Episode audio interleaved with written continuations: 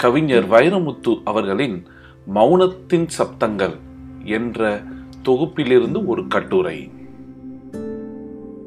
கலைஞனை விடவும் கலைதான் உயர்ந்தது. ஒரு கலைஞனை எது வளர்க்கிறது எனில் அவன் அடையும் ஆத்ம சந்தோஷம்தான். ஒரு கலையில் ஒருவன் அடைகிற வெற்றி அவனது நெற்றியில் படியும் வேர்வையை உற்றி எடுத்து விடுகிறது. ஆனால் அந்த கலையில் அவன் அடையும் ஆத்ம சந்தோஷம்தான் அவனது உயிரை புதுப்பித்து அடுத்த படைப்புக்கு ஆயத்தமாக்குகிறது. ஒரு நல்ல படைப்பில் ஈடுபடும்போது ஓவியனுக்கு தூரிகையும் சிற்பிக்கு ஒளியும் கவிஞனுக்கு பேனாவும் அந்த கலைஞர்களின் விரல்களில் ஒன்றாய் மாறிவிடுகின்றன. ஒரு நல்ல பாடலை எழுதி முடிக்கும் போதும் ஒளிப்பதிவு செய்து கேட்கும் போதும் என் உயிரும் உடம்பும் துள்ளுகின்ற துள்ளல் இருக்கின்றதே அதுதான் என் உணர்வுகளை மழுங்க விடாமல் எப்போதும் கூர்மைப்படுத்தி கொண்டே இருக்கின்றது. எனக்கு எதையும் சாதாரணமாக எழுதி பழக்கமில்லை. இது எனது பலமா பலவீனமா என்று புரியவில்லை. இதன் விளைவு என்னவாய் இருக்கும் என்றும் விளங்கவில்லை. எழுதுவது என்பது ஒரு தவம். அதில் மனம் மட்டுமன்று உடம்பும் ஈடுபடுகிறது. ஒவ்வொரு கவிதையின் முடிவிலும் நான் கலைத்து போகிறேன். ஒவ்வொரு பாடலை எழுதி முடிக்கும் பொழுதும் எனக்கு இலைப்பாரத் தோன்றுகிறது.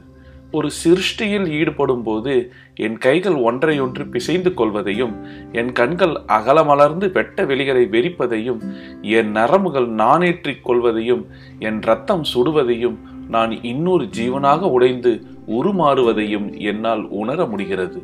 அந்த நேரத்தில் என் பிஞ்சு மகன் என் காலை சுரண்டினாலும் அது என் கவனத்திற்கு வருவதில்லை. நிறங்களைத் தவிர என் கண்களுக்கு வேறு எதுவும் அப்போது தெரிவதில்லை. கவிதையை பெற்று போட்ட கலைப்பில் படுக்கையில் போய் ஒரு தலையணையைப் போல் விழுந்து விடுகிறேன். உஷ்ணத்தை அப்போதுதான் உணர்கிறேன். கண்ணிமைகள் தாமே கவிழ்ந்து கொள்கின்றன.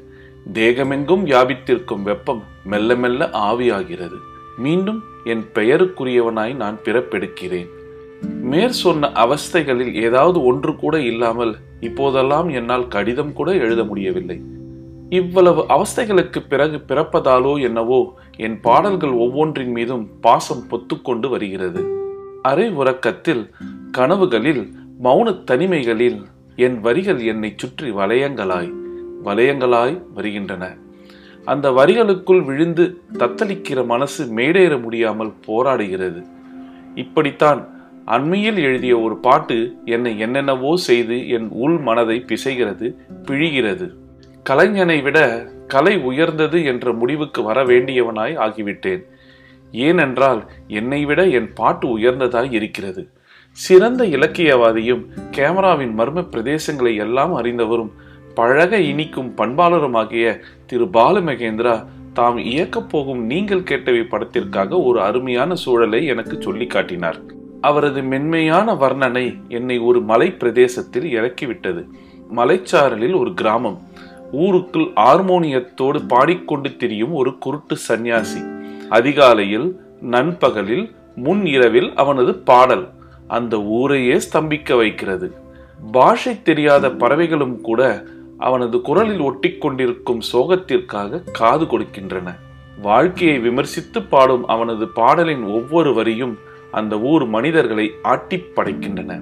மலைச்சரிவுகளிலும் பள்ளத்தாக்குகளிலும் குன்றுகளிலும் அந்த பாடல் அன்றாடம் அரசாட்சி செய்து வருகிறது.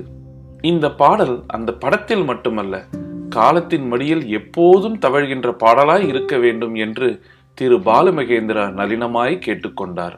இதற்கான பாடலை நான் எழுதிய போதும் சரி ஒளிப்பதிவான போதும் சரி ஒரு நாளைக்கு பலமுறை இதை கேட்கும் போதும் சரி கண்களில் கண்ணீர் சுதந்திரமாய் சுரந்து வருகிறது. அதே நேரத்தில் மரணத்தை ஜெயித்துவிட்ட கர்வமும் வருகிறது. அந்த பாடலை எழுத போனால் விரல்களும் விக்கித்து போகின்றன. கனவு காணும் வாழ்க்கையாவும் கலைந்து போகும் கோலங்கள். துடுப்பு கூட பாரம் என்று கரையை தேடும் ஓடங்கள் பிறக்கின்ற போதே இறக்கின்ற தேதி இருக்கின்றதென்பது மெய்தானே. ஆசைகள் என்ன ஆணவம் என்ன உறவுகள் என்பதும் பொய்தானே. உடம்பு என்பது உண்மையில் என்ன கனவுகள் வாங்கும் பைதானே.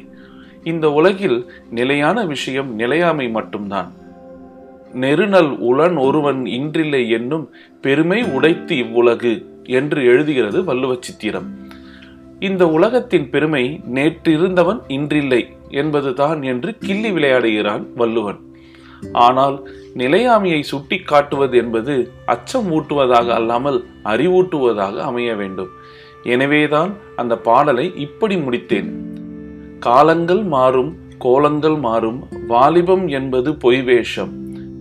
தூக்கத்தில் பாதி ஏக்கத்தில் பாதி போனது போக எது மீதம்?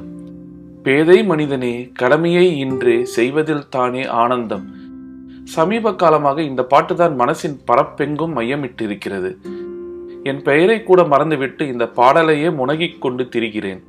திருச்சியிலிருந்து சென்னைக்கு விமானத்தில் திரும்பிக் கொண்டிருந்த போதும் இந்த பாடலைத்தான் முணுமுணுத்துக் கொண்டிருந்தேன். மேக மந்தைகளின் அச்சுறுத்தலில் விமானம் கொஞ்சம் அதீதமாக ஆடத் துவங்கியது. விமானம் உயர்ந்தும் தாழ்ந்தும் கண்ணாமூச்சி விளையாடியது. ஒரு மெல்லிய அச்சம் விமானத்திற்குள் பரவியது. நானோ பிறக்கின்ற போதே இறக்கின்ற தேதி இருக்கின்றதென்பது மெய்தானே என்று வாய்விட்டு பாடிக்கொண்டிருந்தேன் ஓ இந்த பாட்டு மரணத்தைக் கண்டும் பயப்படாத சூத்திரத்தை எனக்கு சொல்லிக் கொடுத்து விட்டதோ?